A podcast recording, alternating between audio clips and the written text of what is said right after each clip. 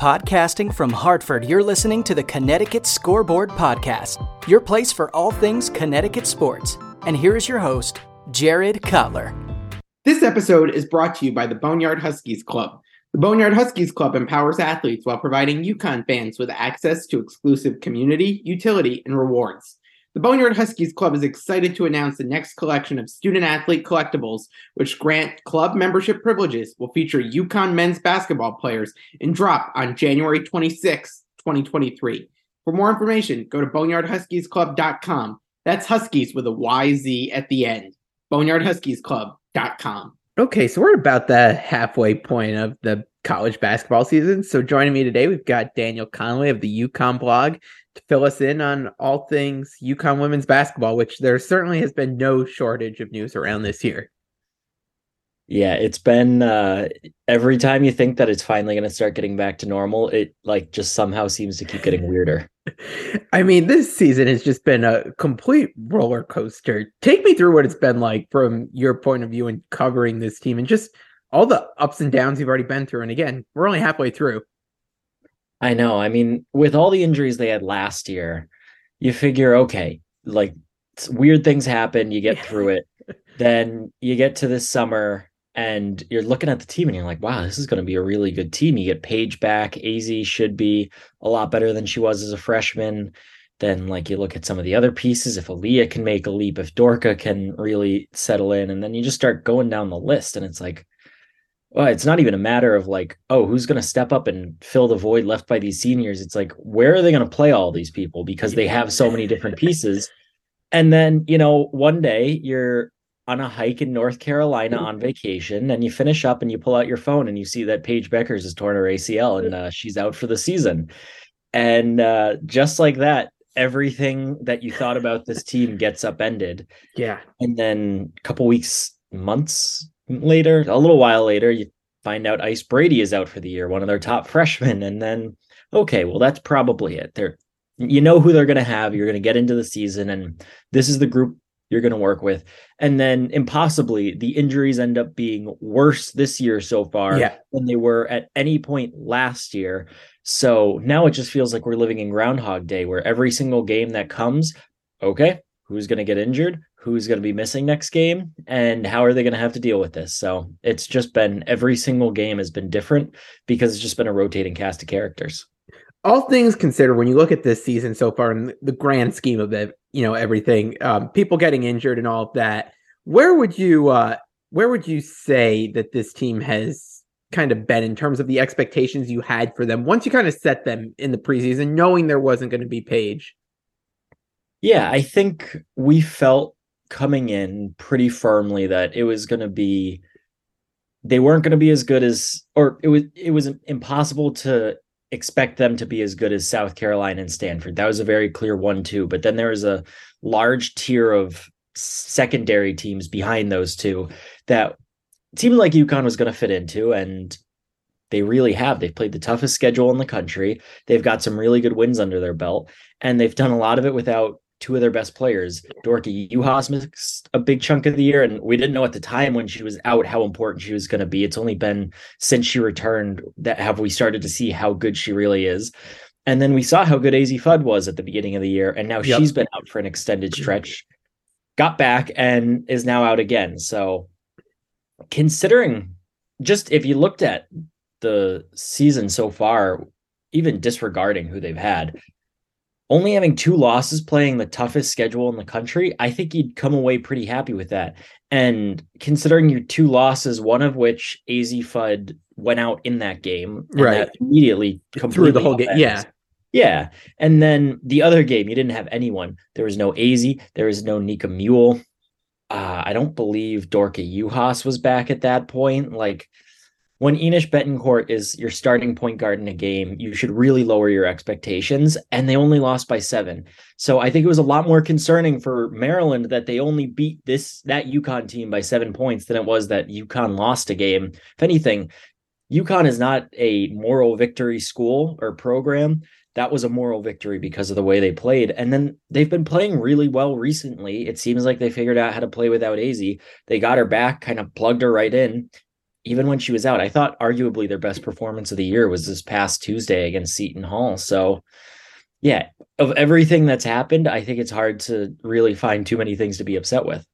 I'm going to throw out Paige and Azzi here, so you cannot answer with either of those two. But okay. when you talk about all of the injuries of this team, whose injury do you think has had the biggest impact on this team? And again, taking Paige and Azzi out of the equation here.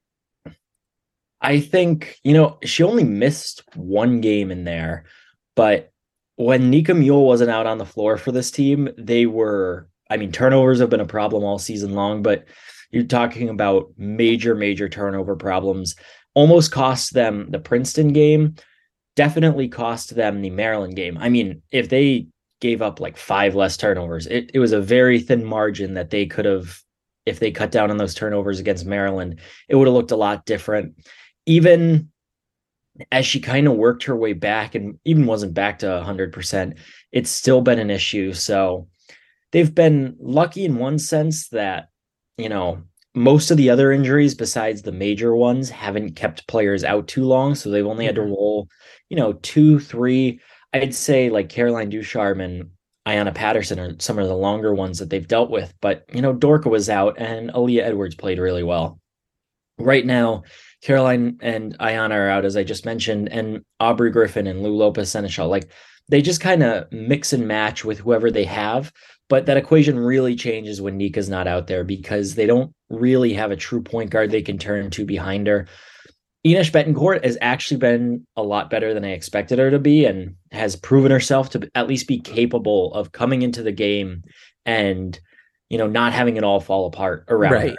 A kid who is going to go to a junior college nine days before the semester began, like you yeah. doing pretty well there. So yeah, no Nika, this team's in trouble, and you could really see it when she missed that time earlier. I was excited in the offseason when they got Lou, Lou Lopez Seneschal. I'd seen what she had done at Fairfield. How do you feel like she's fit into this team? Because it seems like she she's had a major impact and has just been very successful uh, in how she's performed for them so far. Yeah, I mean, where is this team without Lou Lopez Seneschal? I was just talking about this with someone like they're probably ranked, but I don't think they're a top 10 team. And it's it would have been a very ugly season so far. She's the only player on the team that has reached double figures in every single game, which part of that is she has actually played in every single game. Yeah. There's a very limited number of people who have actually say that, that, yeah. But she's just been so consistent. And I think if you looked at the range of possibilities when she committed. I think there is a pretty decent sized possibility that she just doesn't do anything and the leap from Fairfield to UConn ends up being too large. There's a chance that, you know, sometimes she has it against maybe some of these lesser tier Big East schools. Yeah. But really struggles against the top teams. But I don't think there's any outcome that you could have expected out of Lou Lopez Seneschal when she committed than what she's giving you right now because she is so good for you every single night. She's just a true scorer. She shoots really, really well. She's one of the best three point shooters in the country. She hits free throws a ton and she can just score in a variety of ways. So when you're talking about a team that hasn't had Azzi Fudd and Caroline Ducharme, who's been a big scorer, has been out, and Dorka Juhász, who has put up a lot of points since she's been back, missed time.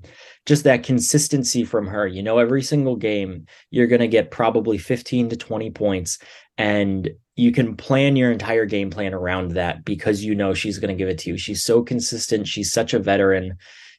It's just been I I think you could even you could even make an argument that already she's proven herself to be the best transfer in UConn history.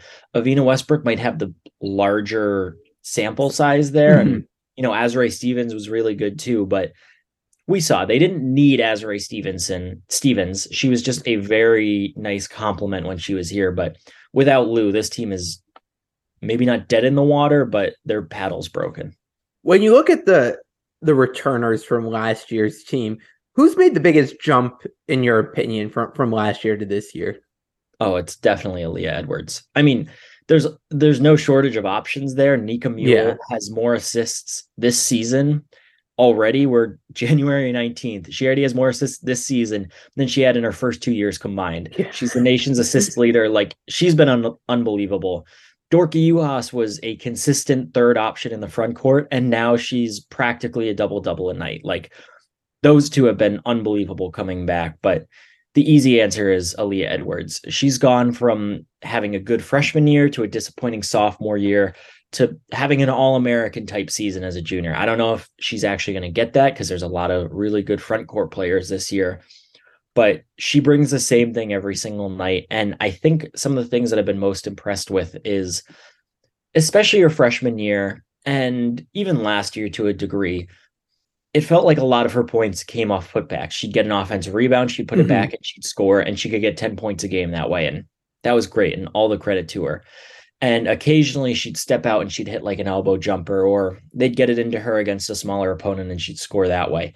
This year, they make a point of getting her the ball, and she can beat teams by getting to the basket. She's shown a fadeaway jumper that she can score with. Her elbow jumper has been a really, really consistent shot. We just saw against Seton Hall that she can get out in transition and score that way. I mean, she's their anchor in the front court, but she's also athletic enough to essentially be a wing the way that she plays with Canada basketball. So she's been able to score in such a variety of ways. And another really important factor is she's staying out of foul trouble. That was a huge yeah. issue for her the first two years. And even look at another really good junior, Cameron Brink. It's not like mm-hmm. that's been solved for her as a junior, but not only is that important because it continues to help her take advantage of the way that she's playing. But, but with the depth, the depth they need her out there. yeah, exactly. Dorka Juhász wasn't there for a big chunk of the year, so yeah, she's your only trusted post option down there, and she's been on the floor as much as they've really needed her to. I'm going to take a quick break from the interview to tell you about my friends at Martin Rosol's Meats. This fourth generation Connecticut family business produces kielbasa, hot dogs, sausages, and deli meats using Martin Rosol's very own original recipes. Their products can be found in grocery stores, delis, restaurants, and hot dog stands throughout the state.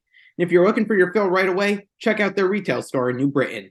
For more information, visit martinroselsinc.com and go support a UConn fan owned business. And now back to the interview.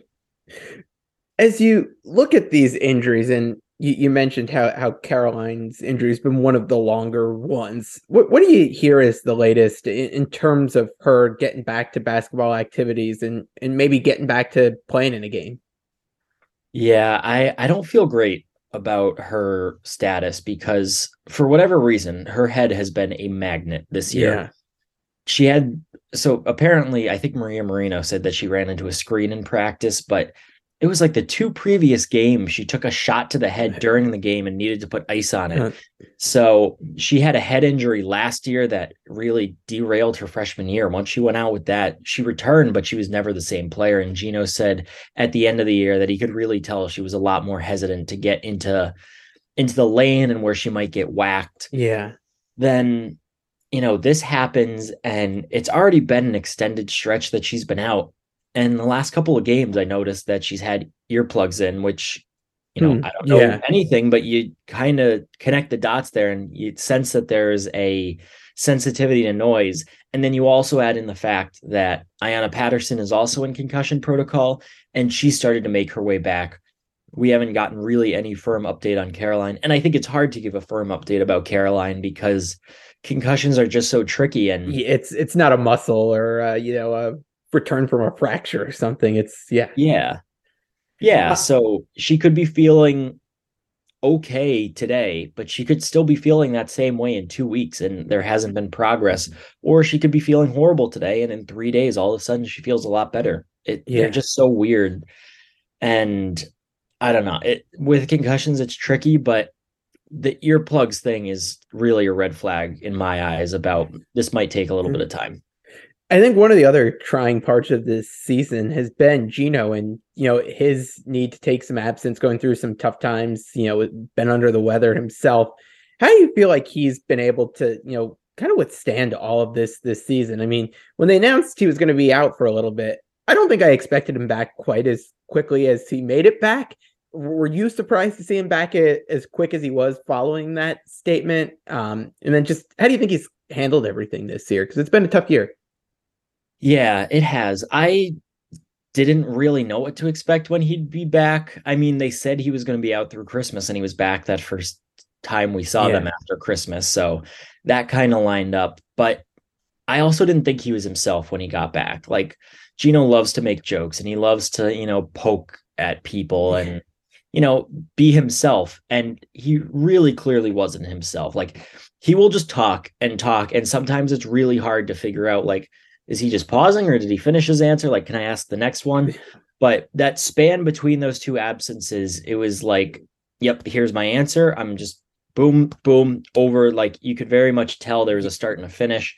He wasn't he just didn't seem like himself. So when that news came through that he was going to miss time again, or at least that he was going to be out for that Butler game, that really didn't surprise me a whole lot just because I didn't feel like, or I felt like it was probably connected to that same thing that kept him out the first time. Yeah. And then he pretty much confirmed that when he talked last Saturday, where it was all tied with the death of his mother and he had trouble sleeping. And then when he had trouble sleeping, he wanted to go to work to try and get away from it all. And then it all just kind of snowballed on him and he got to a point where he realized like okay i need to mm-hmm. step away because this is not going well and he was adamant that no i'm i'm better. I gave myself time to you know rejuvenate get back process this grief.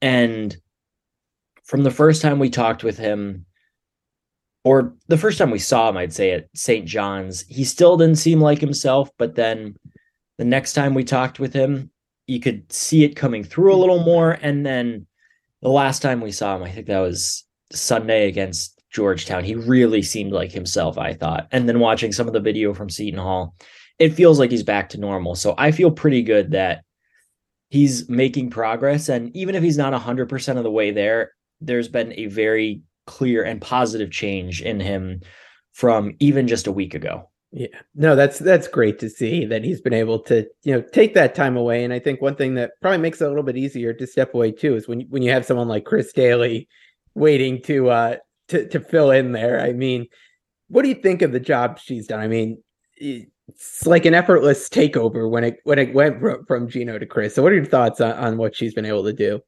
Yeah, I mean, she's incredible, and the fact that she's been there the entire time Geno has when the book is written about UConn women's basketball, if the person who's writing it is writing it correctly, like Geno certainly deserves the majority of the credit, but like it's not like CD is going to get a small chunk. It's she's not just any other assistant. She's so crucial in the team bonding experiences and that's just something that's really noticeable covering this team is how much this team and past teams get along with each other and they're all really good kids which is obviously a focus of their recruiting but they're always so close and they always talk about being close and you always see the players come back and they go visit former players that are playing in the WNBA. They all took a trip down to Brooklyn to go watch Evina Westbrook last summer. So she's a really crucial part in that.